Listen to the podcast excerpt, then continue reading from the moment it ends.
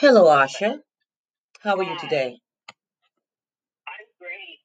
I'm really great, um, but also concerned about the state of our country as we are facing the coronavirus or pandemic. So, uh, you know, we will fight through this. America is strong, uh, but at the same time, you know, watching the number of uh, people that have died from this uh, pandemic is just awful.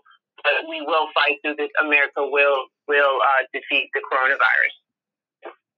Uh, what made you start to run? There's so many things that a young woman like you, uh, I understand that you teach on a college level. Share that with me. Why you want to run? I want to run for many reasons. One is uh, to look out for the working class and but overall to make sure that we all have the, equal opportunity to achieve the American dream.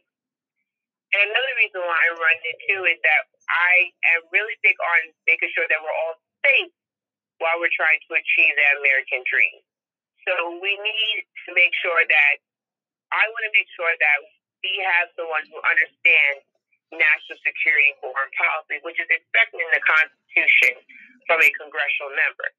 So going back to the first point, as far as making sure that we have equal rights to achieve the American dream. Um, when I was uh, growing up in Tarrytown, I was in 12th grade, and uh, 9/11 happened. And uh, 9/11 changed my life uh, for several reasons.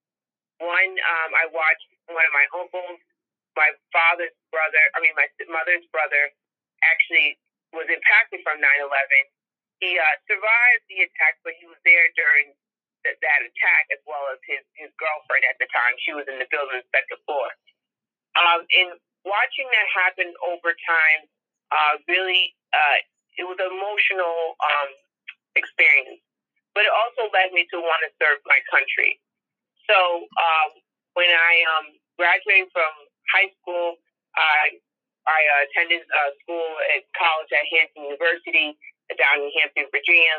And um, when I graduated from college, um, I, I received a commission in the armed services, the um, United States Army Reserve, as a second lieutenant.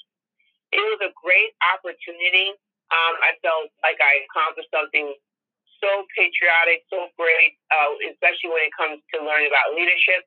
But it was also a scary um, experience too it was around the time when every time you turned on the TV, you heard about a service member or under the age of 25 on average losing their life in serving in Iraq and Afghanistan. Um, the death toll was pretty high around that time. So we, so I did not, when I was commissioned, I commissioned into the United States military while they were facing two wars. And it was uh, pretty scary. So but moving forward, um, you know, I was inspired to learn more about international affairs um, through many avenues. One was uh, I actually did a couple of military missions with the um, um, with the Army serving in Central America in places like Nicaragua and also El Salvador, learning about the social economic conditions uh, for Central Americans when it comes to border security, uh, uh, economic challenges, as well as political uh, political issues. And then um, after that, I worked at the State Department, uh, worked on peacekeeping missions uh, at the United Nations, as well as uh, worked at the, um, um, excuse me, I attended school at Columbia University, uh, learned to um, receive my master's in international affairs in international security policy. Now, moving along, um, after I graduated from school again, I deployed uh, to uh, places like Iraq, as well as Kuwait and to work on security cooperation, which is building relationships with our key allies on how can we better protect not only our sovereignty, but their sovereignty by fighting against terrorism. Um, and also worked on counterterrorism work um, while I was out out in, um, in the Middle East. There was an unfortunate situation where uh, ISIS broke out into Syria and went into Iraq, and uh, it, you know pretty much impacted our um, our our military mission. So we ended up being in charge of the mission against ISIS So it was a huge uh, disruption for us, but we had to fight it. And, um, and what's really interesting about that experience is that uh, we were actually working with the Iraqis uh, at that time where they most of their country was was uh, controlled by a terrorist group like ISIS, and we were helping to not only rebuild their military but help fight against uh, a group like ISIS. Well, my con- my concern is, uh, sorry to just uh, mm-hmm. to interrupt you. My concern is I, I taught at Lehman College for 35 years, and uh, my concern was the young people that I met. I even had two of them on my show who were veterans. They are the the rising number, the biggest rising number in homelessness. At this point in time, as of April 15th or 16th, the United States spends half of their money, 51 or 52%, on war. How do we transfer or consider transfer half of this to the young people who are un, who are underemployed, unemployed, or just plain out and out homeless who served our country and those who have PDS? That, that's a really interesting question. Um, and I will tell you, I'm a veteran who could have faced homelessness. Um, you know, when you come out of the military uh, for quite some time, um, it is hard. It is like coming out of jail. You have to uh, rebuild your life. You want to make sure you achieve, a, you know, a, a quality of life by having by trying to apply for a really good job. You know, live good, and it's not easy, especially in a uh, county like Westchester County where it's very expensive so, um, how can we prioritize that? And one way we do that is trying to really try to end these wars, uh, put an end to it. But in order to do that, we have to make sure that Congress strategizes uh, a, a, a, um, a framework that leads us to the end of these wars, right? So our, the reason why this happened for so long is because there's been no strategy. Uh, we also um, never really supported um, um, Dr. Bar- um, Congressman Barbara Lee's initiative saying, hey, let us support uh, the authorization to use the military force. So there's just no strategy. It's been ongoing and ongoing. And um, and then once we, we, we are at a point where we're ending these wars, that's to free up money to go towards the VA, to go towards other domestic priorities to help support ending uh, homelessness for veterans or help helping make sure that they actually have a job and good living. Um, Absolutely. Is, um, My daughter, when she went in, uh, she said that most of the people that she was trained with were from small communities. If they were from cities, they truly went in to have a better life, be all that you can be. And I've had too many clients, I'm a social worker also, to say, if you see what happens over there, you take stuff just to zoom you out, and they often will come out with a dishonorable after being doing all of the work that they didn't particularly want to do. Please help me and the audience understand how are we going to change this? Well, as mentioned to you before, we have to uh, we have end these wars. And um, another another thing too, we have to make sure that we effectively reform the VA, that we um, we uh, support um, policies to help modernize the VA, so that veterans actually have the confidence and the will to use the VA. The problem that you're seeing with a lot of veterans is that they don't go to the VA, and and even the ones that really need it, like those that are homeless uh, they're facing, um, you know, mental uh, issues um, or have mental health issues. Uh, they're also facing issues um, as far as finding good local job.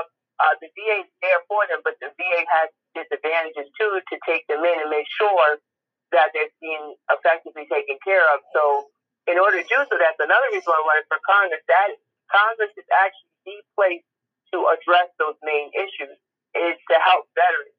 But we have to make sure and not all of it is money. It's just a matter of modernizing the VA into a 21st century institution.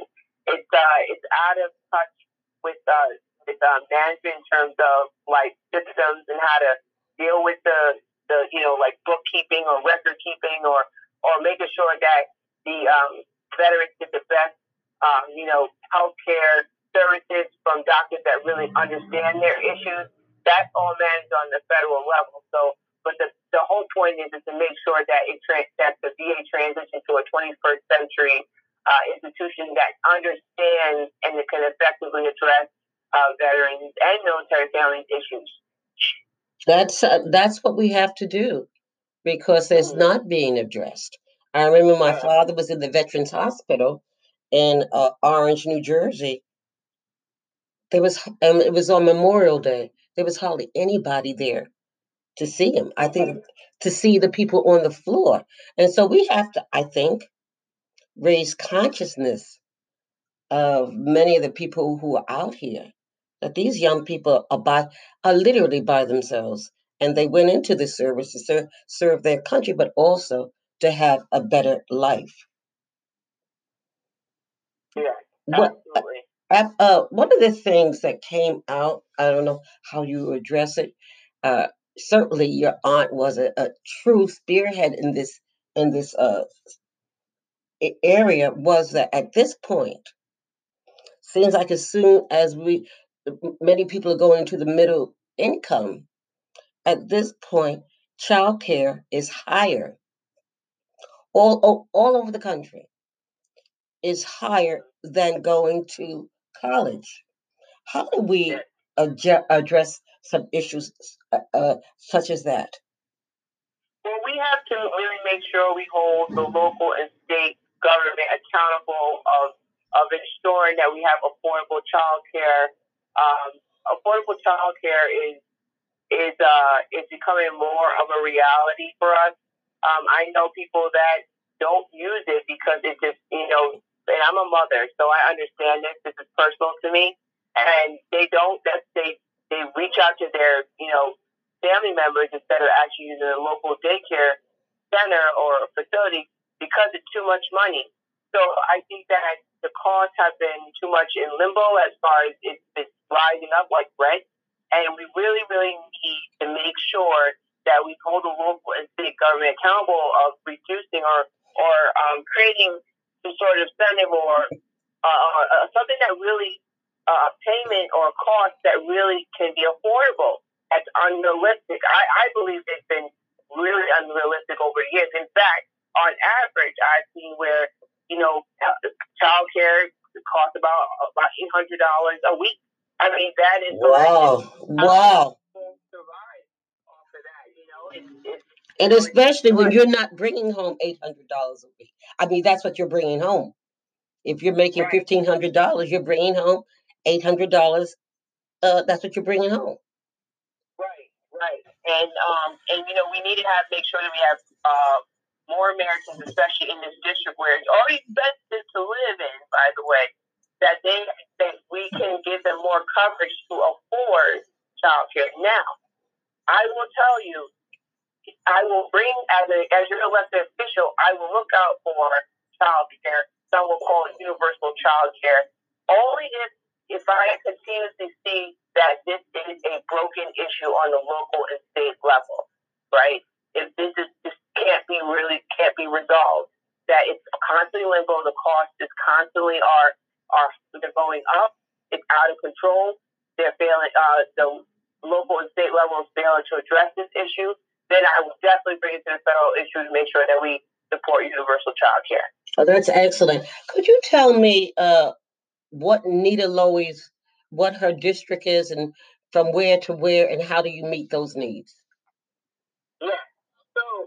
This is a, actually a very fragmented um, district. Uh, it is the district includes um, Westchester County, but not the entire Westchester County. Uh, so it includes um, uh, Peekskill, Briarcliff, Ossining, Tarrytown, Irvington, Pleasantville, uh, as well as uh, White Plains, Greenburgh, uh, Port Chester, and uh, Rye. Um, also it includes um, the entire Rock, well, mostly the uh, Rockland County. Really? Yes. So, uh, so when you look at after redistricting in 2013, uh, they took away uh, Mount like places like Mount Vernon, Yonkers, and um, New Rochelle, and Mamaroneck, and Hastings, and parts of Scarsdale, and uh, they gave that to District 16. And uh, so I think it's going to change after you know they're going to do redistricting again. You know that's why we did the, the census, but uh, it is a it's fragmented in many ways. Um, and I will tell you too, looking at the map, I mean, when you differentiate between Westchester and Rockland, it's like two different worlds. Their concerns are some of the concerns they're dealing with is different from here, and a lot of it's the same too. But I'll give you one example. The number one issue that I hear a lot on both on both in both counties is housing. The housing crisis is a real issue here, and um, but the way you um, the way you resolve it is a little bit different. So in Westchester County, there you know there's a big dispute between um, rent control issues as well as, you know, uh, property owners that are just going in and building new areas and they're becoming, some of them, not all, are, you know, you know, are less sensitive to to those that have lived in these uh, apartment buildings or have been paying rent for many years. For them to come back in and move back in, it's been a hard process for them. It's been very difficult to where they've been wiped out and have to move somewhere else. And mostly a lot of them either move to Yonkers and or they move to the south. So the gentrification piece to it has been really has been not so good for some people here in Westchester County because they feel like they're being pushed out. But then on the other side, uh, there's some similarities, but it's a little bit different when it comes to housing crisis. Um, HUD is also a problem on both sides, but but um, but in, in um, Rockland County, you're seeing where uh, you have um, a group there uh, where they are buying up a lot of the property and they're buying up from um, other people and and it's creating a lot of tension between that group and other groups. So I feel that in their situation, there needs to be some sort of like mediation going on as far as how do we how do we uh, resolve the issues or address the issues on both aisles. So it's different compared to what you're seeing in Westchester County. What does a uh, Portchester have in common with Scarsdale? Or, or, or, I should say Briarcliff Manor. Uh, Briarcliff is one of the most expensive places, and Scarsdale, to live in the United States. So, what does Portchester and part of Yonkers have with in common with them?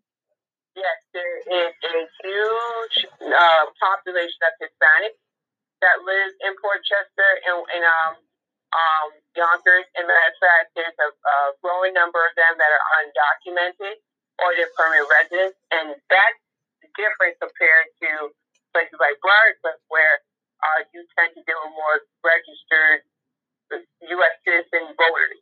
Um, in Portchester, uh, the lower the um, voter turnout is a lot lower because there's so many undocumented immigrants that live there, um, or immigrants that have not received their citizenship. Also, the conditions are different too. Uh, it's more diverse. Uh, you know, it looks like Central America. In fact, after I came out of El Salvador, I ran to uh, Port Chester to eat the same food I ate in Central America because it, it, it, just reminds you of Central America. So it's a it's a diverse diverse area. A lot of Brazilian um, representation there too. So you know, mixture South America as well as South uh, South America in in um um in Portchester, and that is nothing like what you see in Briarcliff. And uh, isn't isn't uh, Tarrytown similar? The heart of Tarrytown. It was a little different. Um, um, Tarrytown has a, a, very heavy Ecuadorian community as well as Dominican community. Um, less less Central American, where what you'll see that we have a big Chilean community as well there. Um, but um, but it's not. But again, the, breakdown of the Hispanic population uh, is different um, compared to Portchester, where it's a little more Caribbean. But then you do have the growing Ecuadorian um, population too as well. Um, another point I want to mention too is that as far as African American representation in Tarrytown and Port Chester, it's very similar where the numbers have declined over the years. And many of them have actually uh, moved to the South uh, for many reasons. And one, as I just mentioned to you, they could not, they just couldn't afford to live here or they just wanted to buy a home. So they decided to move to the South.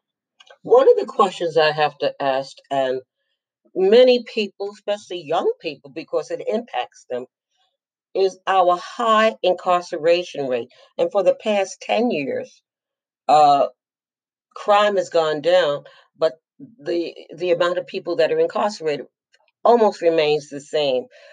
And this on a federal level, I'm not talking about a, a uh, local or state level. How do we begin to address those issues that impact on Latinos, Hispanics, and people of African descent? Right. Well, the, that's a really good question because I think for the most part, looking at on the federal down all to the state and local level, there, there has been, we can, I can pretty much say there's been a lot of um, improvement in terms of supporting progressive criminal justice reform um, laws or, or initiatives where you're seeing a, uh, a reduction in massive incarceration. And I know that for a fact because I have family members that work in uh, corrections, and they have told me where the number of inmates in in the jail system has significantly dropped because the federal level has pretty much uh, pressured the state to uh, reduce the number of arrests. Um, and we saw that with the new um, this new bail system, where you know it, it was uh, it's to the point where it's so progressive to where it's harder to actually get thrown in jail, and they're giving uh, people more opportunity to uh, to wiggle out their way from a misdemeanor. So there's just uh, so that, I think for the most part we are more progressive in terms of making sure that we address massive incarceration. Now, we still have a long way to go, but that is a good point. But my concern more about criminal justice reform is more with how do we support transitions or transitional um, um, initiatives to help these people uh, avoid recidivism or, or um, keep going back in jail? How can we give them a better quality of life? What programs are the programs that we have right now? Are they really working? What can we do if they're not working, what is what what kind of programs can really help them achieve a better quality of life? So um, that I think the transition piece to to this is more. I think it's more of a focus for me, like uh, making sure that they have a, a quality job, uh, you know, that can help pay their bills because that's one reason why I support 15 $15 minimum wage, but I really do support a living wage because right now you can't live off of $15 in this uh, fifty dollars an hour here in, in this, in, especially in this county, it's it's just not enough. Yes, in this county, but uh, what's going the backfire to that is someplace like Mississippi or Alabama is going to say, uh, well, they don't pay people that kind of money. Uh, I remember a while ago that uh, there was an African American man that was up for superintendent in one of the southern states, and what his income was going to be equivalent to, let's say, a, a principal in New York. I mean, there is such a disparity. He was going to be paid the third highest amount of money uh, as anybody in that particular state. But what I hear you're saying, I think I may correct me if I'm wrong.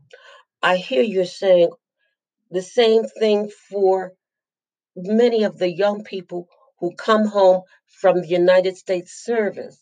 Yeah. That whole transition period. How how do I go about getting a job? And and those who are in federal prison, uh, who have been there for a while. What, what how how does this little phone fit in my hand? What do you mean I have to do this or you have to do that? Life has changed tremendously. Yeah. Yeah. And the integration process is tough. And if our society fails to provide um, programs that, or you know, or uh, jobs or programs or opportunities that can really effectively make sure that they have a better quality of life so they can avoid becoming a criminal again, then you're going to continue to see this cycle of of people be that are in pursuit of uh, criminal behavior. And it's it's very unfortunate, but I, I just know a lot of young men they don't want to get in trouble, but they want to make good money, and they're struggling to do so. Even those with a college degree, you'd be surprised, right? And um, and what do they do? They they get involved in activities that are illegal in order just to live, and they find themselves back into trouble. So they want, but that wasn't their initial intent.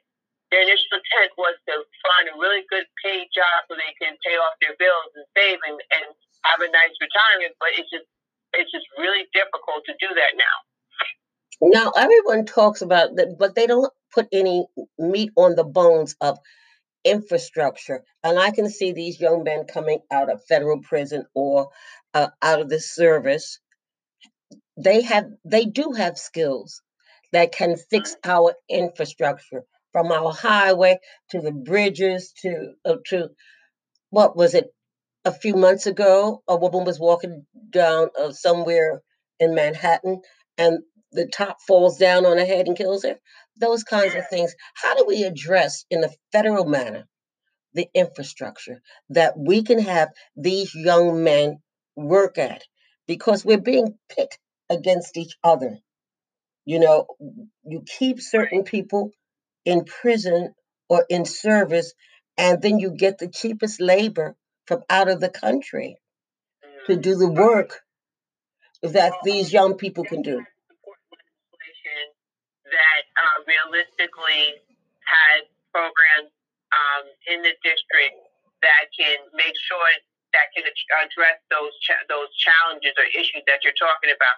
So as your elected official, uh, we would definitely be passing a criminal justice reform uh, transitional uh, legislation that that will appropriate money to our district that will ensure that whatever that money we've been allocated or given is goes goes to programs that can uh, best um, address these issues. I, I, I just don't see that sometimes. I don't feel that we like. I think there was a criminal there was a criminal justice reform bill not too long ago, about a, a year and a half ago under the under Trump administration, and it was like, okay, we have a bill that um, provides programs for those that come out of jail that they can actually find a job or have access to mental health uh, is, um, programs, but for some reason it just did not make its way here. I don't see it really here.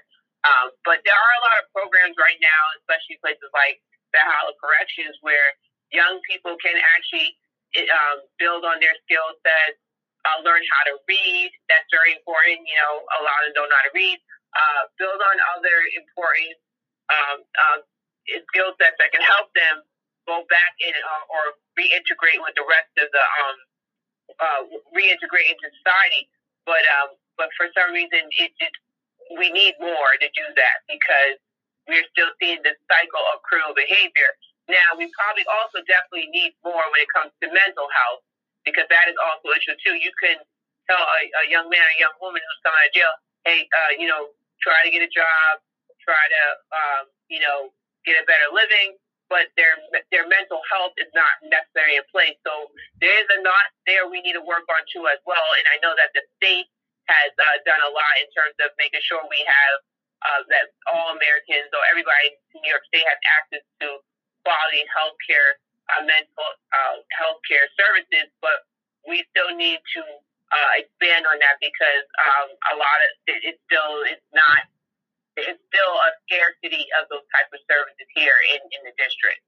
And I would address that on a federal level. Do you know we have been talking for a half an hour? You packed so much in this. I'd like to talk to you in another two weeks because I think that people out there are going to be just floored with you. I think that you are bright. I love to see all these bright young women you are that hope that we all have. And uh, I certainly, we can. Is this Wednesday? Maybe we'll pick up another Wednesday and talk again in two weeks. Is that okay? because I know that there are other issues. Yes, I, there are other issues I know